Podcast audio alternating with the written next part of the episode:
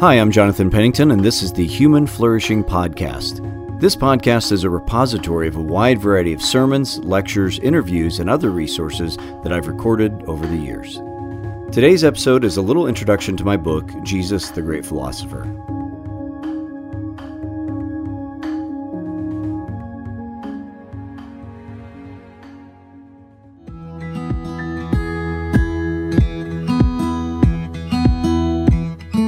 Here's the great and pressing question How do we live well and find the contentment, peace, joy, satisfaction, and shalom that we all long for, that we were made for? This is not a new question.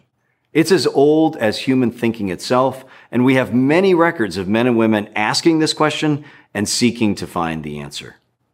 The ancient Greek and Roman answers to this question of happiness and flourishing were provided by a long tradition of great philosophers Plato, Aristotle, Epictetus, and Seneca, they didn't all agree with each other on what the answers were, but they all agreed on the question how do humans find the meaningful life we all long to live?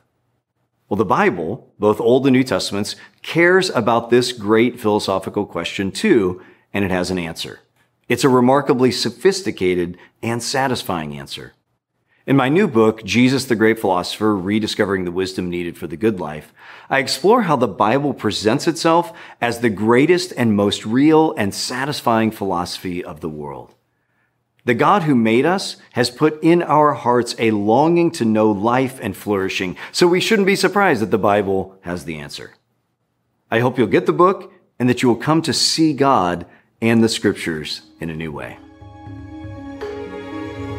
Thank you for listening to the Human Flourishing Podcast. To learn more or get in touch with me, visit my website, jonathanpennington.com.